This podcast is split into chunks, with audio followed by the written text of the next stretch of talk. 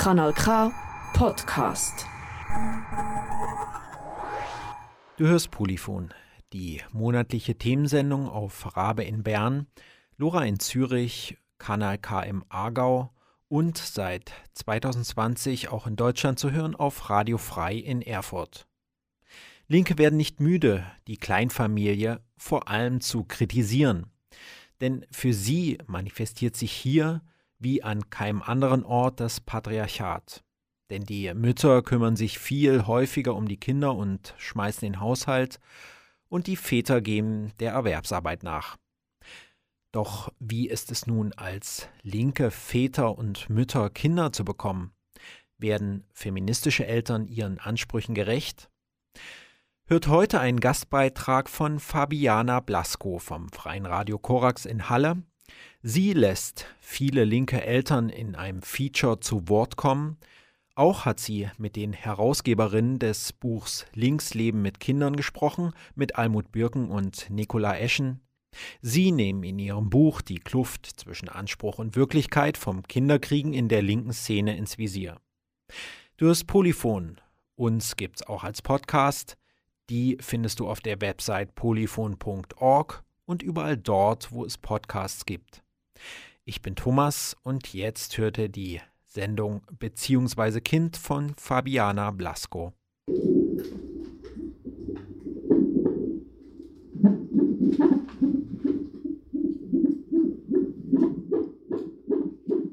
Unter Wasserblasen, die dann irgendwie so aufgehen oder zerplatzen.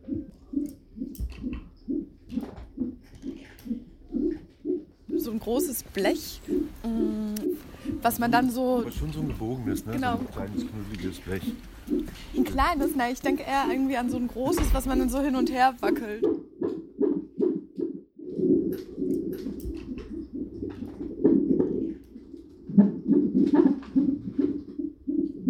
Irgendetwas, was sich im Wasser bewegt, Ich habe so an so Plastikfolien gedacht. aber dann, wo es so ein bisschen schneller wurde, wirkt es so, als würde gerade eine Person im Raum stehen und ein Lasso oder irgendein Seil schwingen. Ein Kugelschreiber, also jemand, der daneben sitzt und mit einem Kugelschreiber klickt. Immer wieder, ungefähr in der gleichen Frequenz.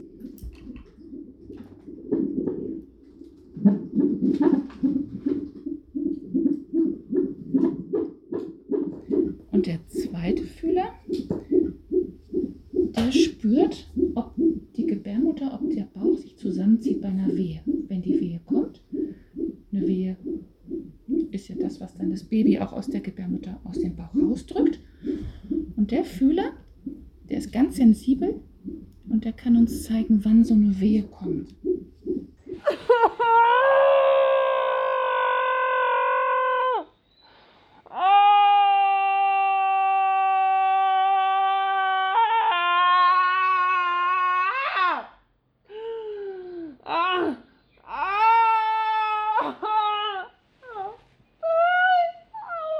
Glaube, was mich am Anfang auf jeden Fall vor allen Dingen viel so überrascht hat, war, dass es mir einfach scheiße ging körperlich. Und klar habe ich das so gehört von Menschen, dass das passieren kann oder so. Übelkeit und jeden Tag kotzen und das hat mich schon einfach voll lange begleitet und das habe ich mir vorher nicht so ausgemalt. Genau, und sonst war ich auf jeden Fall immer wieder überrascht, wie es mich so emotional einfach durchlässiger macht, glaube ich, an vielen Stellen. Oder ich es manchmal auch schwierig fand, mir so einzugestehen, dass es halt doch Hormone sind, die da irgendwie was mit meinem Körper machen. Und es eine Sichtweise war, wo ich vorher oder auch grundsätzlich so ne, eher kritisch irgendwie mit bin und denken würde, ich will das jetzt alles nicht biologisieren. Ähm, und dann aber trotzdem zu merken, ja, okay, ich habe übelst die Stimmungsschwankungen oder bin voll traurig und kann mir gar nicht erklären, warum eigentlich gerade. Und dann bin ich wieder mega happy und Ich habe vorher gar nicht so viel über Schwangerschaft selbst nachgedacht. Ich habe mehr über äh, Leben mit Kind, also darüber habe ich schon nachgedacht, wobei auch nicht so konkret. Ich konnte es mir auch nicht so konkret vorstellen. Ich glaube, ich habe mir Schwangerschaft selbst vorher irgendwie viel weniger relevant vorgestellt. Also ich, es war dann glaube ich in der ersten Schwangerschaft schon ein bisschen Überraschung, was das für einen Raum einnimmt. Dass der Bauch am Ende tatsächlich so groß wird, also es ist wirklich, ich finde es faszinierend, wie groß so ein Bauch werden kann und wie sich der Körper von meiner Partnerin verändern kann. Ich habe nicht damit gerechnet, dass ich tatsächlich einfach das Herz hören kann, wenn ich mein Ohr auf den Bauch lege, aber da habe ich auch nicht drüber nachgedacht, aber es ist total faszinierend und total schön.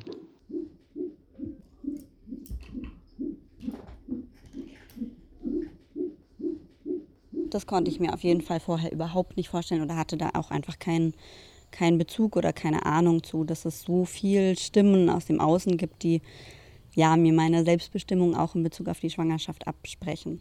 Hauptsächlich irgendwie die ganze Maschinerie von Vorsorgeuntersuchungen, in denen ich einfach wirklich viel auch so Grenzüberschreitungen und eben ganz konkrete Fremdbestimmungen so wahrgenommen habe und mir auch einfach Wissen gefehlt hat. Also was ist irgendwie in Vorsorgeuntersuchungen wirklich verpflichtend und was ist irgendwie freiwillig und irgendwann in der Schwangerschaft hat mir dann jemand, hat mich nochmal auf das Recht auf Nichtwissen hingewiesen. Und es war damals voll gut, weil ich immer den Eindruck hatte, dass was mir irgendwie eine Gynäkologin sagt, das muss ich dann halt auch machen. auch wenn es mir blöd erscheint oder nicht sinnvoll oder ich mich nicht wohl damit fühle.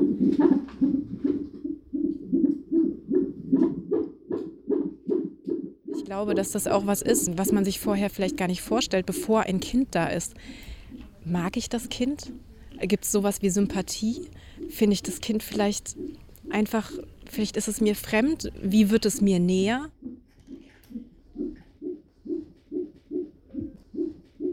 Es sind halt super viele Entscheidungen mit einem politischen Wert, die so eine Schwangerschaft mit sich bringen. Ne? Sei es Pränataldiagnostik oder wie gehen wir mit Gender um oder wie können wir es schaffen, auch schon in dieser Schwangerschaft und dann auch in unserem, in dem, was danach kommt, irgendwie gleichberechtigt ähm, in unserer Hetero-Beziehung Aufgaben zu verteilen.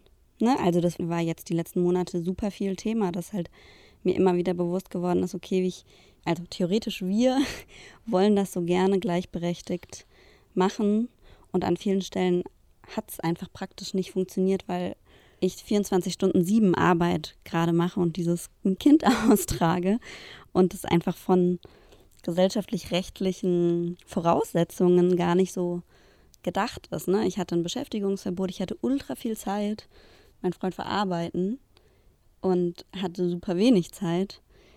Und klar haben wir irgendwie versucht, Sachen aufzuteilen. Also, ne, so wir haben, glaube ich, das versucht, an vielen Ecken aufzulösen. Aber ich musste mir auch an vielen Stellen eingestellen, ja krass, das vieles kann er mir halt gerade auch nicht abnehmen. Dass die Schwangerschaft selber, das Kinderaustragen, ich einfach nicht übernehmen kann. Es ist eine Arbeit und ein Großteil der Arbeit, an der ich mich nicht beteiligen kann. Und da gibt es auch keinen Ausgleich in dem Sinne für. Also ich kann das Kind nicht in meinem Bauch haben. Und ich kann auch nicht gebären. Ich kann nicht schwanger werden. Von diesem Teil der Arbeit kann ich nichts übernehmen. Ich kann Hausarbeit übernehmen. Ich weiß nicht, ob man gleichberechtigt schwanger sein kann, wenn eine Person nicht schwanger werden kann. Das wage ich zu bezweifeln. Das war manchmal schwer und manifestiert quasi auch gleich oder ist irgendwie auch gleich erstmal so ein Unterschied, den man erstmal dann auch wieder ausgleichen muss an irgendeiner, an irgendeiner Stelle.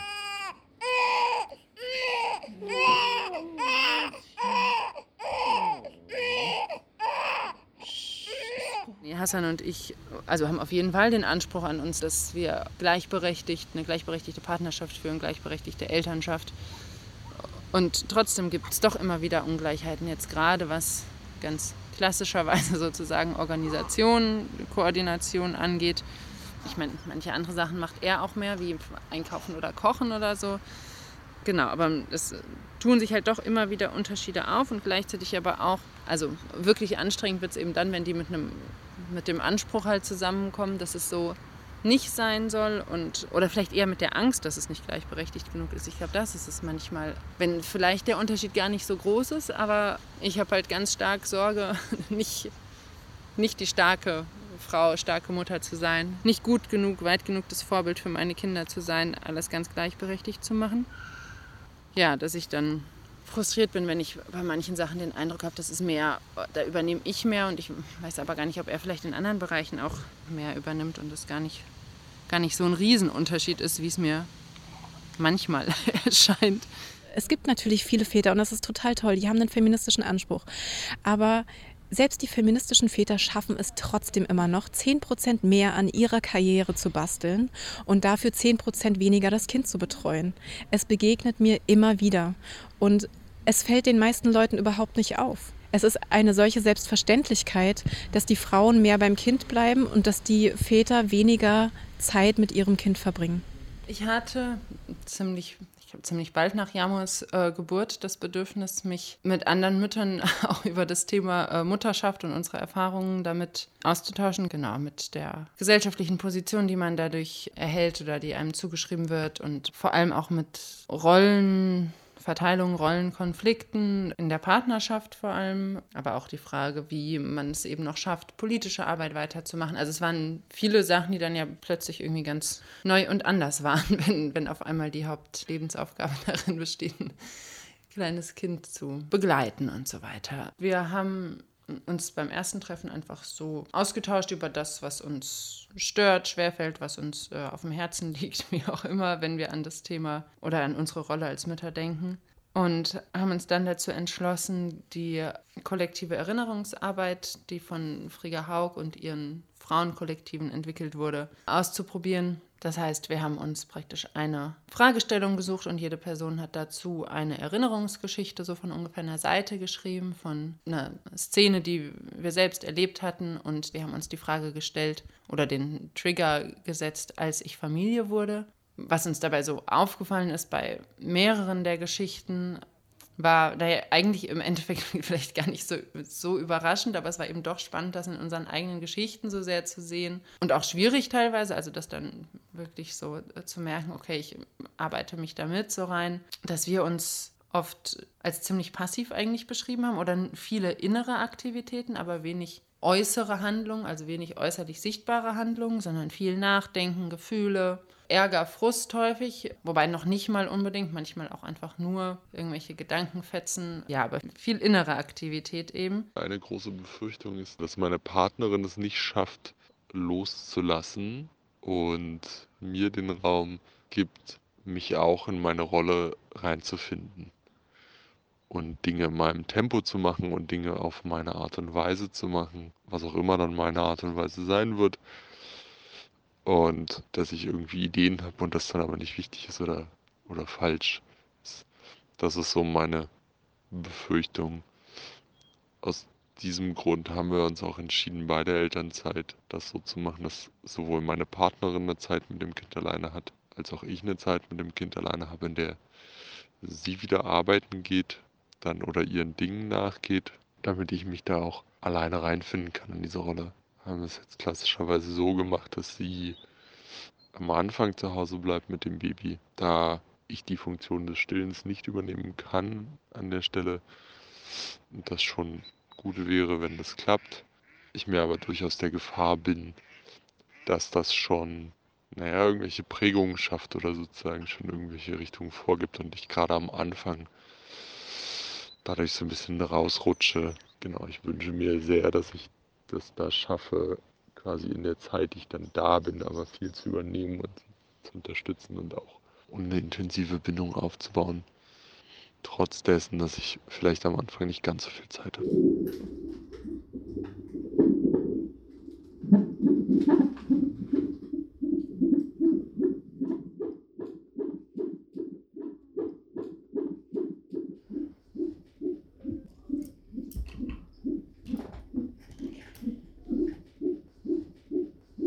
Mir hat es niemand während der Schwangerschaft so konkret gesagt oder so an mich herangetragen. Ich habe aber gemerkt, dass mich das total viel beschäftigt hat.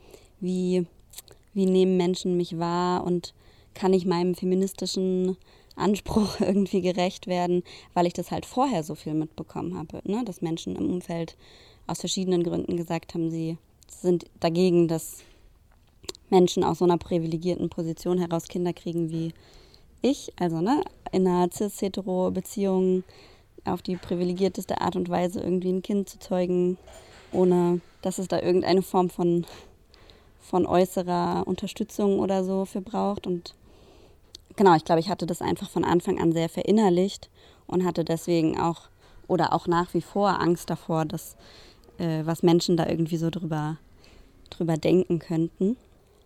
Genau, aber ich hatte auf jeden Fall auch immer wieder das Gefühl, eigentlich gibt es gerade keinen, keinen Umgang, den ich haben kann, der es so für, für alle richtig macht oder so. Mit dem ich mich wohlfühle, mit dem ich das Gefühl habe, Menschen nehmen mich trotzdem noch als die Person wahr, als die sie mich vorher wahrgenommen haben. Und gleichzeitig ist mir durch ein paar Beiträge in unserem Buch aufgefallen, dass, ich sage jetzt einfach mal pauschal, der Feminismus, und das stimmt so nicht, aber für das Argument mache ich das jetzt einfach mal, dass unser Feminismus und vielleicht sogar auch der queere Feminismus eigentlich eine Art Bürde ist für linke feministische Frauen, die Mütter werden. Das ist eine steile These und es ist auch als solche steile These gemeint. Und ich kam zu dieser steilen These eigentlich, als ich den Beitrag von einer Frau in unserem Buch das erste Mal redigiert habe. Der Titel lautet Linksfeministisch queer Mutter Impossible. Und die Autorin beschreibt, wie sie in ihrer Schwangerschaft damit gehadert hat, schwanger zu sein, obwohl es ein Wunschkind war. Sie hat Angst gehabt, dass ihre feministischen Credits jetzt auf dem Spiel stehen und dass alles, was sie sich an feministischer Grundlage erarbeitet hat, eigentlich flöten geht und dass sie von ihren politischen Weggefährtinnen und Gefährten eigentlich jetzt schief angeguckt wird. Sie wollte auf gar keinen Fall Mutter genannt werden oder Mami oder, oder so. Ich weiß nicht mehr genau, was die Worte waren. Ich glaube, einfach mit dem Begriff Mutter hat sie nur negative Sachen assoziiert.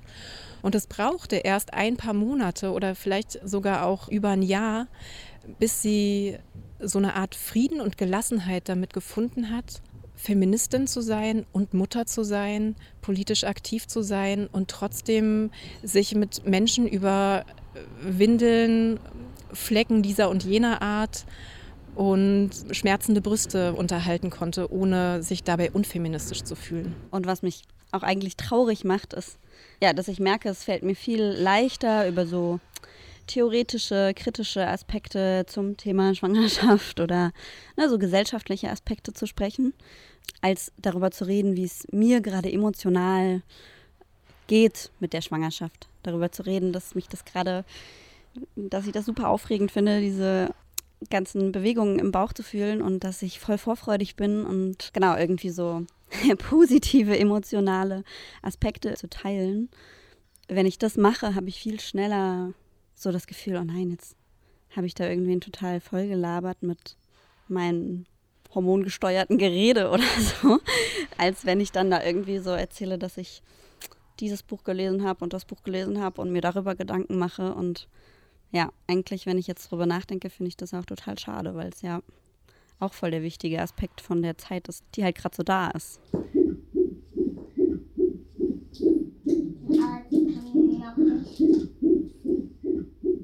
Wie so oft haben feministische Frauen die Arschkarte gezogen. Oder die Sachen haben sich ganz anders entwickelt, als ich mir das vorgestellt hatte.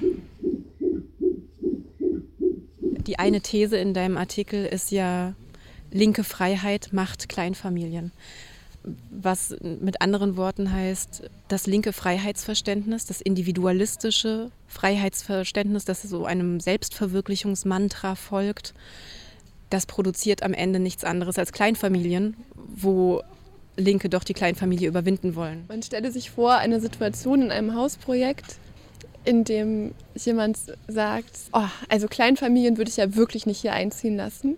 Das ist, also, das ist viel zu reaktionär. Und es ist eine Person, die ignoriert Kinder. Und ich glaube, die Wut, die ich dazu empfinde, ist, das kann man ja so entscheiden, dass man Kinder ignoriert. Aber wenn man das tut, dann sollte man bitte so höflich sein und einsehen, dass aus so einem Verhalten Kleinfamilien entstehen. Denn wenn sich sonst niemand um ein Kind kümmert, dann tun das die Eltern und dann tun die das alleine. Und dann sind die auch hermetisch abgeriegelt von der Außenwelt und richten sich zu zweit ein oder verschärfter noch alleine mit Kind. Spür mal wieder, lieber eher. Man kann ja spüren, wenn so eine Wehe kommt. Ne? Ja. Hast du das mal gespürt, dass der Bauch hart geworden ist? Aber der hat gespürt, dass der Bauch hart ja. ist, aber nur hier. Ja. Ja, nee, das das ist schon nochmal. Hier kann man Ja. es spüren am besten. Hier, Genau. So um die Narbe herum kann man es ganz gut spüren. Hier ist der Kopf. Nee, da Nee. ist das Pupillchen zum Glück. Nee, der Kopf ist ganz unten.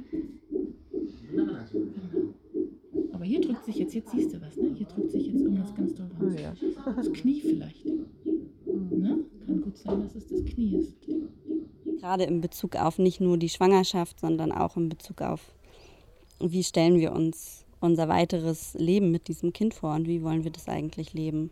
Und genau, für uns irgendwie super schnell klar war, wir wollen, wir wollen das gerne irgendwie nicht alleine machen und wir wollen das noch mit anderen Menschen zusammen machen und gleichzeitig andere Menschen, die für uns da vielleicht in Frage kommen, weil sie uns nahestehen, andere Dinge gerade so einfach als Prioritäten haben. Und mir da erst so bewusst geworden ist, dass das ja gar nichts ist, was, also wo es ausreicht, dass ich mir das so schön vorstelle, dass wir das irgendwie kollektiv machen und mit anderen Menschen. Muss ich auch dazu sagen, die Entscheidung haben wir auch, haben wir ja auch zu zweit getroffen und nicht mit mehr Menschen. Und trotzdem, das glaube ich, mehrere Momente gab, wo ich so total frustriert oder auch desillusioniert war und so dachte, ah ja, nur weil das jetzt irgendwie so meine Idealvorstellung ist, heißt das gar nicht, dass das wirklich zustande kommt oder wir das jetzt so in den nächsten paar Monaten so planen können, dass das wirklich klappt und wir ein Erziehungskollektiv haben und die Verantwortung nicht nur durch zwei teilen, sondern durch mehr Personen. Mit ein Anstoß für unser Buch und den Blog vorher waren unsere schönen Erfahrungen, aber auch unsere Frustration darüber, dass wir eine Kluft festgestellt haben zwischen Anspruch und Wirklichkeit in Bezug auf Kinder und Leben mit Kindern in der linken Szene. Und es ist ja die eine Sache, eine Frauenkampftagsdemo zu organisieren und da die Care Revolution auszurufen und dafür zu werben, das Patriarchat und die Kleinfamilie zu zertrümmern. Aber ich glaube, es ist was ganz anderes, nach dieser Demo zu Hause am Start zu sein und sich auf das Kind in der WG oder im Hausprojekt einzulassen, mit dem man lebt und sich in emotionale Prozesse einzubringen.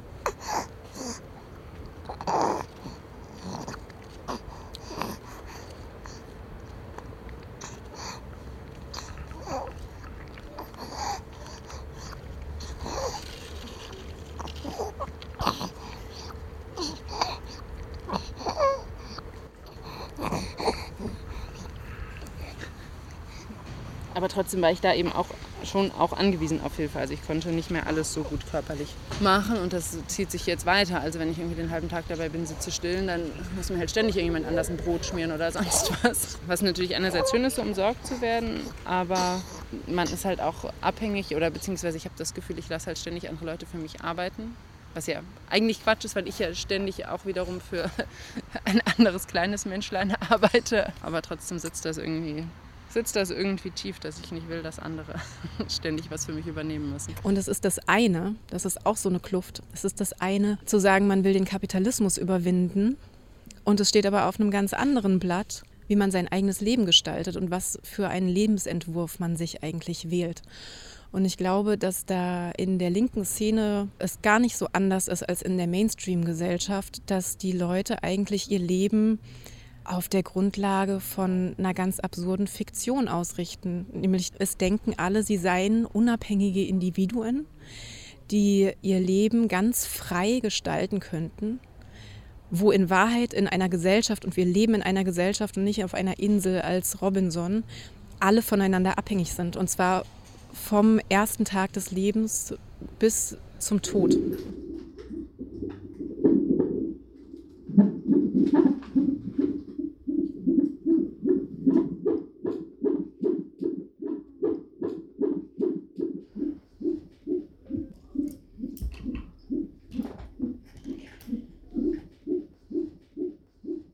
Lohnt sich vielleicht, sich zu, zu überlegen, woher diese Fiktion der individuellen Unabhängigkeit stammt oder wie die so entstanden ist. Und da kann man sich eigentlich Familienväter vorstellen, die ähm, nicht Bauern sind, sondern dem Bürgertum angehören, vielleicht Händler sind und denen von einer Ehefrau der Rücken freigehalten wird und deren Kinder automatisch versorgt werden, sodass die Geburt von Kindern gar kein Lebenseinschnitt ist oder so und die sich dann untereinander, so lange bis sie alt sind und dann man sie wieder vergessen muss als individuelle Menschen, dann so ganz frei untereinander agieren können und auch sich frei bewegen können und reisen können und Entscheidungen treffen können. Und die ganze Zeit gibt es eben unsichtbare Arbeit, die um sie herum verrichtet wird.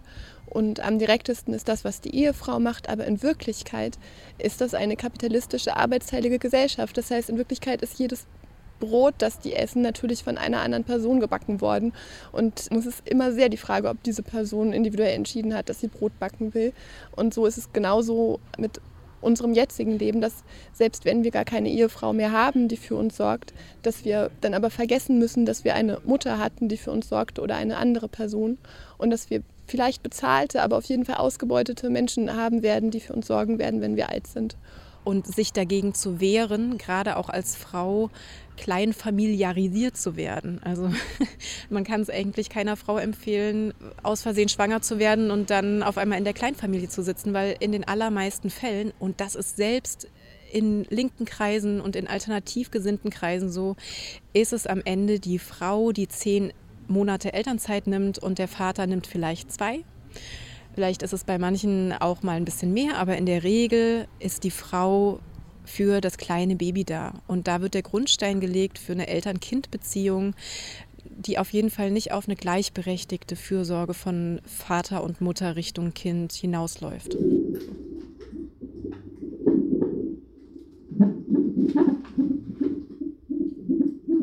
Wie so oft haben feministische Frauen die Arschkarte gezogen. Oder die Sachen haben sich ganz anders entwickelt, als ich mir das vorgestellt hatte. Da war halt ein Ultraschall und man hat sie nicht so gut erkannt. Die Hebamme hat mit dem CTG hat sie die Herztöne gehört. Das hört sich halt sehr schnell an. So halt halt nur schneller schneller als beim größeren Menschen. Ich habe mich riesig gefreut darüber äh, und wollte eigentlich, dass sie ähm, jetzt sofort äh, rauskommt. Ja. Und ich glaube, gerade für Janni war es auch ganz, ganz besonders, diese Schwangerschaft jetzt so von Anfang an mitzubekommen und zu begleiten. Und war auch super interessiert, ist zum Ultraschall mitgekommen, und die Hebamme hat sich auch vorher schon mal richtig Zeit für ihn genommen, um zu erklären, was bei der Geburt passiert und so und wie das Fruchtwasser in die Fruchtblase kommt und keine Ahnung was. Ja, und ich glaube, das war auch, auch für Janni emotional ganz äh, wichtig, das jetzt bei ihr so mitzukommen und dabei zu sein und sich für den Namen zu entscheiden. Weiß ich gar nicht, ob das bewusst so eine Rolle für ihn spielt, aber ich glaube, es macht schon auch was. Wir bewegen uns im Moment in einer Gesellschaft, die zum Beispiel im, im, globalen Vergleich wirklich sehr fern von Kindern ist. Also was Leuten auffällt, hier, also die viel reisen oder migrieren, ist, dass da, wo wir leben, Kinder nicht zurückgegrüßt werden, wenn sie grüßen. Und dass sie nicht zurück, also angesehen werden, wenn sie jemanden ansehen. Und das heißt, es gibt so, eine, so ein methodisches, normiertes Ignorieren von Kindern, und das ist schon der Anfang des Problems, das Eltern teilen, dass nämlich ein Leben also, oder ein Zusammensein mit Kindern mit den meisten Orten nicht kompatibel ist. Man muss sich ganz neue Orte schaffen und suchen, wenn man mit einem Kind unterwegs ist, im Verhältnis zu vorher. Die Fragestellung, der wir nachgegangen sind, die war vor allem auch, wie schafft man denn ein gemeinsames, kollektives Leben mit Kindern? Also nicht nur im Rahmen eines Politaktivismus, wie zum Beispiel, ich gehe zu einem Workshop, bleib politisch am Ball, ich gehe zu einer Demo, wie kann ich das mit Kind haben vereinbaren, sondern wie kann ich eigentlich meine politische Utopie und auch meine Kritik an der Kleinfamilie und damit im Grunde genommen auch an Patriarchat, an Heteronormativität und so weiter, wie kann ich das in meinem Alltag eigentlich leben? Und da ist die Antwort, die viele Leute finden, ja zum Beispiel WG oder Hausprojekt und irgendeine Art von Care-Communities als Gegenentwurf zu einer Kleinfamilie. Und ich glaube, da gibt es dann manchmal so die Vorstellung, dass es super praktisch ist, weil man dann gut solidarisch sein kann, also weil man sich dann gut unterstützen kann, dann kann man sich reinteilen und dann kann man zum wöchentlichen Plenum gehen, weil dann kann ja der Nachbar oder die Nachbarin aufs Kind aufpassen oder die Mitbewohnerin. Und ich habe in der Realität gemerkt, dass es eigentlich viel mehr braucht, als nur so eine abstrakte Bereitschaft und den politischen Anspruch, irgendwie solidarisch sein zu wollen.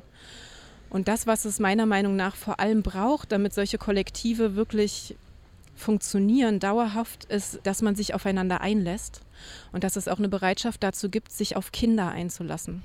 Also es ist äh, schon schön, ähm, dass sie jetzt auf der Welt ist und ähm, aber ähm, sie schläft sehr viel.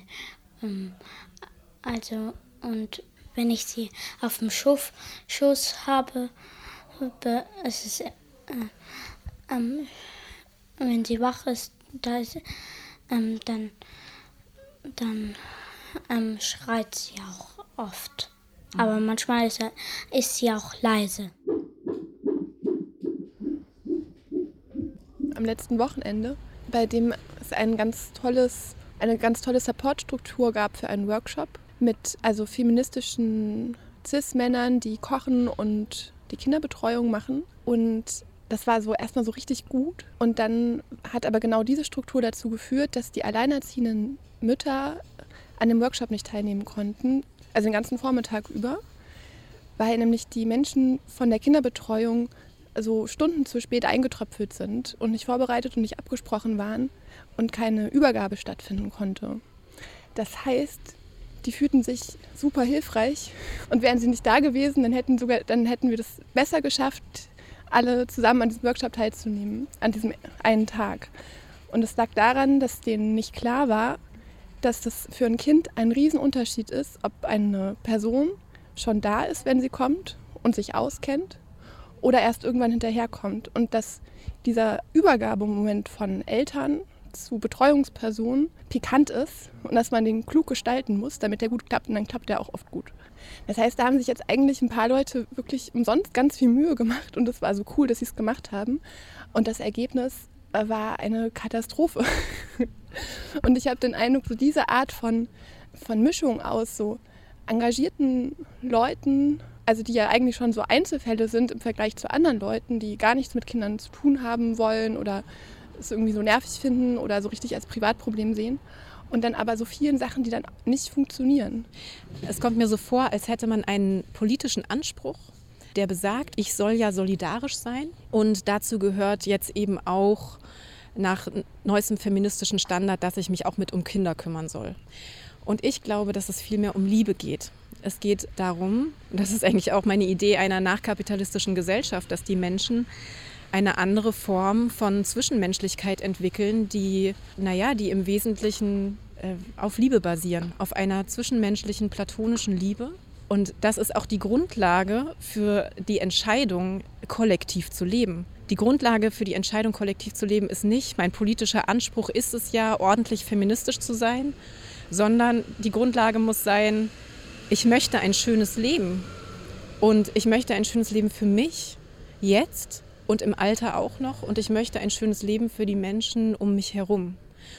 Und wie kriegen wir das hin? Wie kriegen wir das hin, unsere Utopie von einem schönen Leben im Hier und Jetzt zu verwirklichen?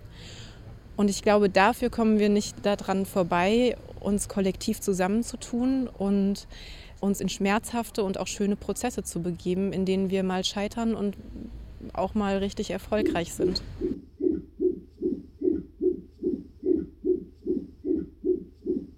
Ich kenne Menschen, die aus, so aus politischen Gründen entschieden haben, für Kinder zu sorgen, ganz regelmäßig. Und das war toll.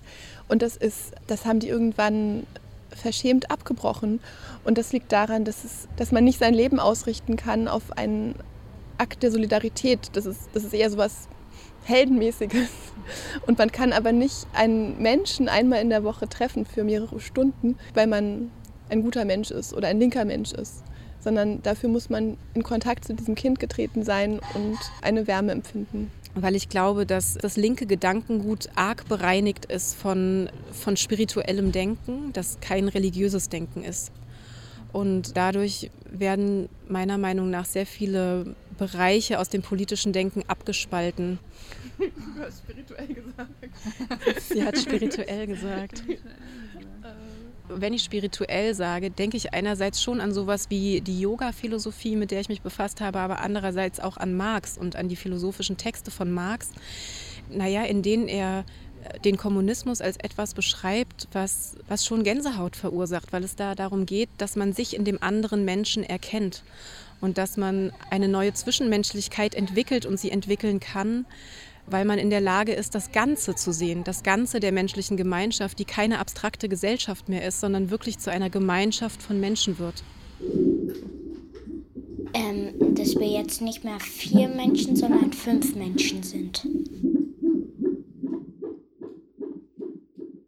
Meine Erfahrung ist aus den Gesprächen und aus den Workshops, die wir ab und zu geben, dass die Leute wirklich nicht miteinander reden. Und das ist krass. Wir haben in unserer Sozialisation nicht gelernt, miteinander zu reden, uns zu offenbaren, zu formulieren, was wünsche ich mir, was erhoffe ich mir von diesem Zusammenleben mit Kind oder mit dir, wie stelle ich mir das vor in der Zukunft, warum mache ich das, warum fuckt mich das manchmal auch total ab? Und wie lösen wir unsere Konflikte.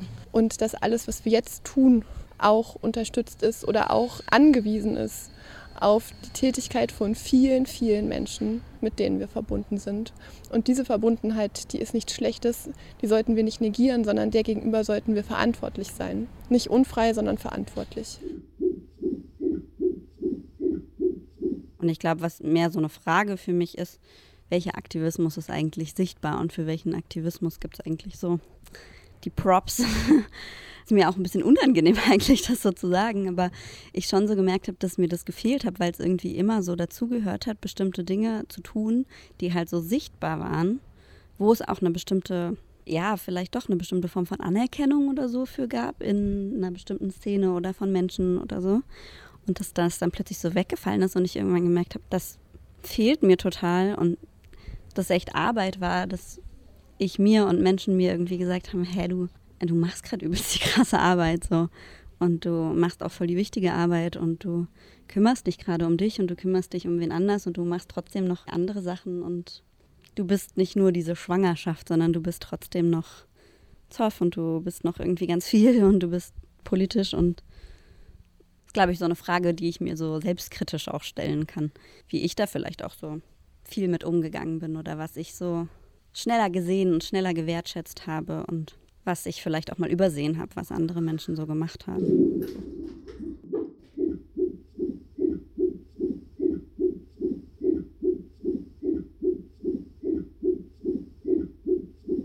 Das war das Feature bzw. Kind, ein Gastbeitrag von Fabiana Blasko, Redakteurin vom Freien Radio Korax in Halle. Und damit endet auch schon das heutige Polyphon. Alle Sendungen könnt ihr nachhören auf polyphon.org. Als Podcast könnt ihr uns abonnieren, überall dort, wo es Podcasts gibt. Die nächste Sendung hört ihr in vier Wochen wieder. Bis bald. Das ist ein Kanal K Podcast Jederzeit zum Nachhören auf kanalk.ch oder auf deinem Podcast App.